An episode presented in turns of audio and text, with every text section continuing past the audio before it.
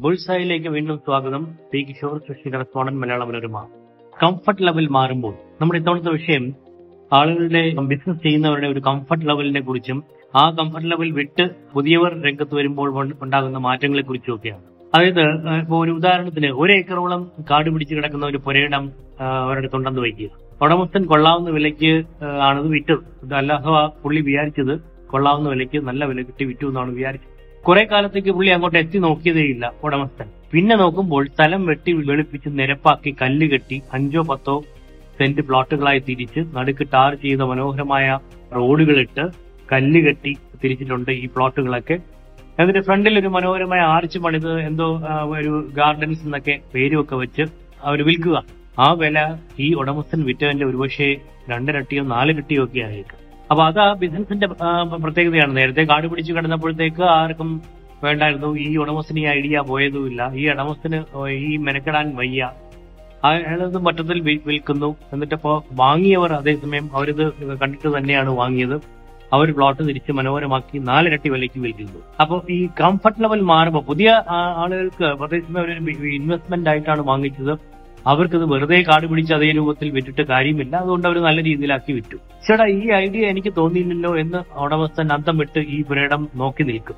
ഇത് ഒരു സ്ഥിരം കാണുന്ന കാഴ്ചയാണ്. ഇത് പുരയിടങ്ങളിൽ മാത്രമല്ല ഏത് ബിസിനസ്സിലും ഉണ്ട്. ഇപ്പൊ ഉദാഹരണത്തിന് ഒരാൾ കേക്ക് കച്ചവടം ചെയ്യുന്ന ഒരു കമ്പനി ഉണ്ടായിരുന്നു. കേക്ക് ബ്രെഡ് അതൊക്കെ ഉണ്ട്. അപ്പൊ അത് അദ്ദേഹം വിൽക്കണം എന്ന് കുറെ അദ്ദേഹത്തിന്റെ പ്രായമായി കുറെ കാലമായിട്ട് വിൽക്കണം എന്നൊരു ആഗ്രഹമുണ്ട്. ഒരു ബാൻഡ് പേരൊക്കെ എസ്റ്റാബ്ലിഷ് ചെയ്തിട്ട് എടുത്തിട്ടുമുണ്ട്. അപ്പൊ വാങ്ങിയവരാകട്ടെ പഴയ ബോർമയ്ക്ക് പകരം പുതിയ ഫാക്ടറിയും അതിന്റെ എല്ലാം കയറ്റുമതിയും തുടങ്ങി. അതായത് അവർ ഈ കേക്കും പുതിയ പേസ്ട്രീസ് ഒരുപാട് പ്രോഡക്ട്സ് ആ ഉണ്ടാക്കി. എന്ന് മാത്രമല്ല അത് അവരത് എക്സ്പോർട്ട് ലൈസൻസ് ഒക്കെ എടുത്ത് അവർ എക്സ്പോർട്ട് ചെയ്യാനും തുടങ്ങി. അപ്പോ അതൊരു വളരെ അത് അന്നത്തെ നേരത്തെ ഉള്ളതിനേക്കാളും വലിയ ബ്രാൻഡായി മാറുകയും ചെയ്തു. ഇപ്പൊ പഴയ ഉടമ ചെന്ന് ആ കേക്ക് ഫാക്ടറി കണ്ടാൽ ഒരു ദീർഘ നിശ്വാസം വിടും. കാരണം അവർ പുതിയ ഇൻവെസ്റ്റ്മെന്റ് കൊണ്ടുവന്നു. ഈ പഴയ ഉടമയ്ക്ക് പുതിയ ന്യൂ ഇൻവെസ്റ്റ്മെന്റ് നടത്താൻ താല്പര്യമില്ലായിരുന്നു. പുതിയ ഇൻവെസ്റ്റ്മെന്റും പുതിയ മെഷീനറിയും കൊണ്ടുവന്നു. എക്സ്പോർട്ട് ലൈസൻസ് എടുത്തു. അങ്ങനെ കയറ്റി അയക്കാൻ തുടങ്ങി. അപ്പൊ അവരുടെ വരുമാനവും ടേൺ ഓവറും ഒക്കെ ഒരുപാട് കൂടി. ഇത് ഇതിന്റെ ഒരു പ്രധാന കാരണം എന്ന് പറയുന്നത് വർഷങ്ങളായി നടത്തുന്നവർക്ക് അവരുടെ ഒരു കംഫർട്ട് ലെവൽ വിട്ട് മുന്നോട്ട് പോകാൻ പറ്റാത്ത സ്ഥിതി വരും. അതായത് ബിസിനസ്സിൽ നിന്ന് കുറെ ഒരു കുറെ ആയിരം ഏതാനും ആയിരങ്ങൾ അല്ലെങ്കിൽ അമ്പതിനായിരം രൂപയോ അറുപതിനായിരം രൂപയോ ഒക്കെ ഒരു ചെറിയ ബിസിനസ് ലാഭം കിട്ടുന്നു. അല്ലെങ്കിൽ ഒരു അഞ്ചു ലക്ഷം രൂപ പത്ത് ലക്ഷം രൂപ ഒക്കെ ലാഭം കിട്ടുന്നു. ഒരു മാസം പത്ത് ലക്ഷം രൂപ ലാഭം കിട്ടുന്ന ചെറുകിട വ്യവസായങ്ങളുണ്ട്. അപ്പൊ ഇവർക്ക് അപ്പോഴത്തേക്ക് നല്ല വീടായി കാറുകളായി അവർക്ക് പല ക്ലബ്ബുകളിലും ഒക്കെ മെമ്പർഷിപ്പ് ഒക്കെ ആയി. അവർ അവരുടെ ഒരു പക്ഷേ മിക്കവാറും അവർക്ക് ചെറുകിട വ്യവസായ അസോസിയേഷനിലൊക്കെ ഭാരവാഹിയൊക്കെ ആയി. അപ്പൊ അവർ ഒരു പ്ര- പ്ര- പ്രമുഖ ഒരു നാട്ടിലെ പ്രധാന ദിവ്യനായി മാറി. അപ്പൊ അവർക്ക് അതൊക്കെ മതി. അവർക്ക് ഇതിനും അവർക്ക് ഇത്രേ പ്രൊഡ്യൂസ് ചെയ്യുള്ളൂ. പത്ത് ലക്ഷം രൂപ മാസം കിട്ടും അല്ലെ അഞ്ചു ലക്ഷം രൂപ കിട്ടുന്നുണ്ടല്ലേ ഒരു ലക്ഷം രൂപ കിട്ടുന്നത്. അത് മതി. സുഖമായിട്ട് ജീവിക്കാനുള്ള കാശാ. ഇനി കൂടുതൽ മെനക്കെടാനും കൂടുതൽ ജീവനക്കാരെ റിക്രൂട്ട് ചെയ്യാനും കൂടുതൽ ഇൻവെസ്റ്റ്മെന്റ് നടത്താനും ഒന്നും അവർക്ക് വയ്യ. അപ്പൊ അത് ഈ ബിസിനസ് എങ്ങനെ തന്നെ തുടങ്ങും നടന്നു പോകും. പക്ഷെ വിറ്റ് കഴിയുമ്പോൾ പുതിയ ഇൻവെസ്റ്റേഴ്സ് അവർക്ക് പുതിയ ഐഡിയാസ് കാണും. ഇത് വെറും പെട്ടിക്കടയിൽ പോലും ഇപ്പൊ കാണുന്നുണ്ട്. അതായത് ഈ അടുത്ത കാലത്ത് നടന്നൊരു സംഭവമാണ്. കണ്ണായ സ്ഥലത്തെ ഒരു പെട്ടിക്കട ഒരു പ്രായമായ ഒരാളും അമ്മ അദ്ദേഹത്തിന്റെ ഭാര്യയും കൂടി നടത്തിയിരുന്നു. മക്കളെ ആൺമക്കളൊക്കെ ഉണ്ട്. അപ്പൊ അവർ കുറെ ചായ കാപ്പികളും ജ്യൂസുകളും പലഹാരങ്ങളും പത്രമാസികകളും ഒക്കെ വിറ്റ് മാന്യമായ വരുമാനം ഉണ്ടാക്കി അവർ അതിൽ നിന്ന് ഈ മക്കളെയൊക്കെ പഠിപ്പിച്ചു.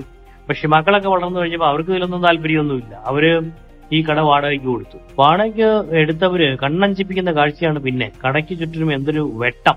ചായ കാപ്പിയാദികൾക്ക് പുറമെ ഗ്ലാസ് തട്ടുകളിൽ മോഡേൺ പലഹാരങ്ങൾ പഴയ കടയിൽ പത്ത് രൂപയിൽ താഴെ കടിക്ക് വിലയെങ്കിൽ പുതിയ കടയിൽ പതിനഞ്ച് രൂപയ്ക്ക് മേലോട്ടാണ് കടികൾ.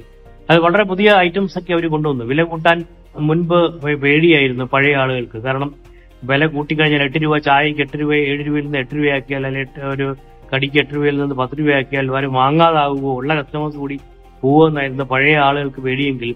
ഇപ്പൊ അങ്ങനെയൊന്നുമില്ല. ഇപ്പൊ പുതിയ ന്യൂ സ്നാക്സ് വന്നതോടുകൂടി അവിടെ പതിനെട്ട് രൂപയും ഇരുപത് രൂപയൊക്കെയാണ് അതിന്റെയൊക്കെ വില.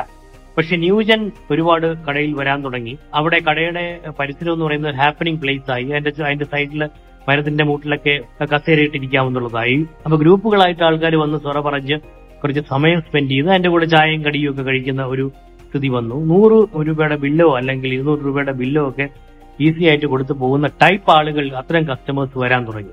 ഇത് നമ്മൾ എല്ലാ രംഗത്തും ഇത് കാണുന്നില്ലേ എന്നൊന്ന് ആലോചിച്ച് നോക്കേണ്ടതാണ്. മൾട്ടിപ്ലക്സുകളിൽ ഇതല്ലേ നടക്കുന്നത്? പണ്ട് നമ്മൾ ഒരു ബാൽക്കണി ടിക്കറ്റിന് എൺപത് രൂപ കൊടുത്തിരുന്നു. ഇപ്പൊ നൂറ്റമ്പത് രൂപയിൽ കുറഞ്ഞ ടിക്കറ്റ് ഇല്ല പണ്ട് നമ്മൾ എന്തെങ്കിലും സ്നാക്സ് ഒക്കെ വാങ്ങിക്കുകയാണെങ്കിൽ പോലും പത്തോ ഇരുപതോ മുപ്പതോ രൂപയൊക്കെ ആയിരുന്നെങ്കിൽ ഇന്ന് ഒരു പോപ്കോണിന് അത്തരം ഒരു മൾട്ടിപ്ലക്സിൽ നൂറ് രൂപയിൽ കുറഞ്ഞ പോപ്കോൺ ഇല്ല. അപ്പൊ അത് ഇന്നിപ്പോ അതിന് ആർക്കും പരാതിയില്ല. ഒരു ന്യൂ കൈൻഡ് ഓഫ് ഒരു ബിസിനസ്സായി മാറിയത് അതൊരു ഔട്ടിംഗ് വെറും സിനിമ കാണലിനേക്കാളും അതൊരു ഔട്ടിംഗ് ആയി മാറി പുതിയ ബിസിനസ് ആയി മാറി. ഇപ്പൊ കൂടുതൽ അവർക്ക് വരുമാനമായി പഴയ തിയേറ്ററുകാർ പോലും മൾട്ടിപ്ലക്സുകളാക്കി കൺവേർട്ട് ചെയ്ത് ഇപ്പൊ ലാഭം ഉണ്ടാക്കുന്നുണ്ട്. ഇതാണ് ഇന്നത്തെ വിഷയം. താങ്ക്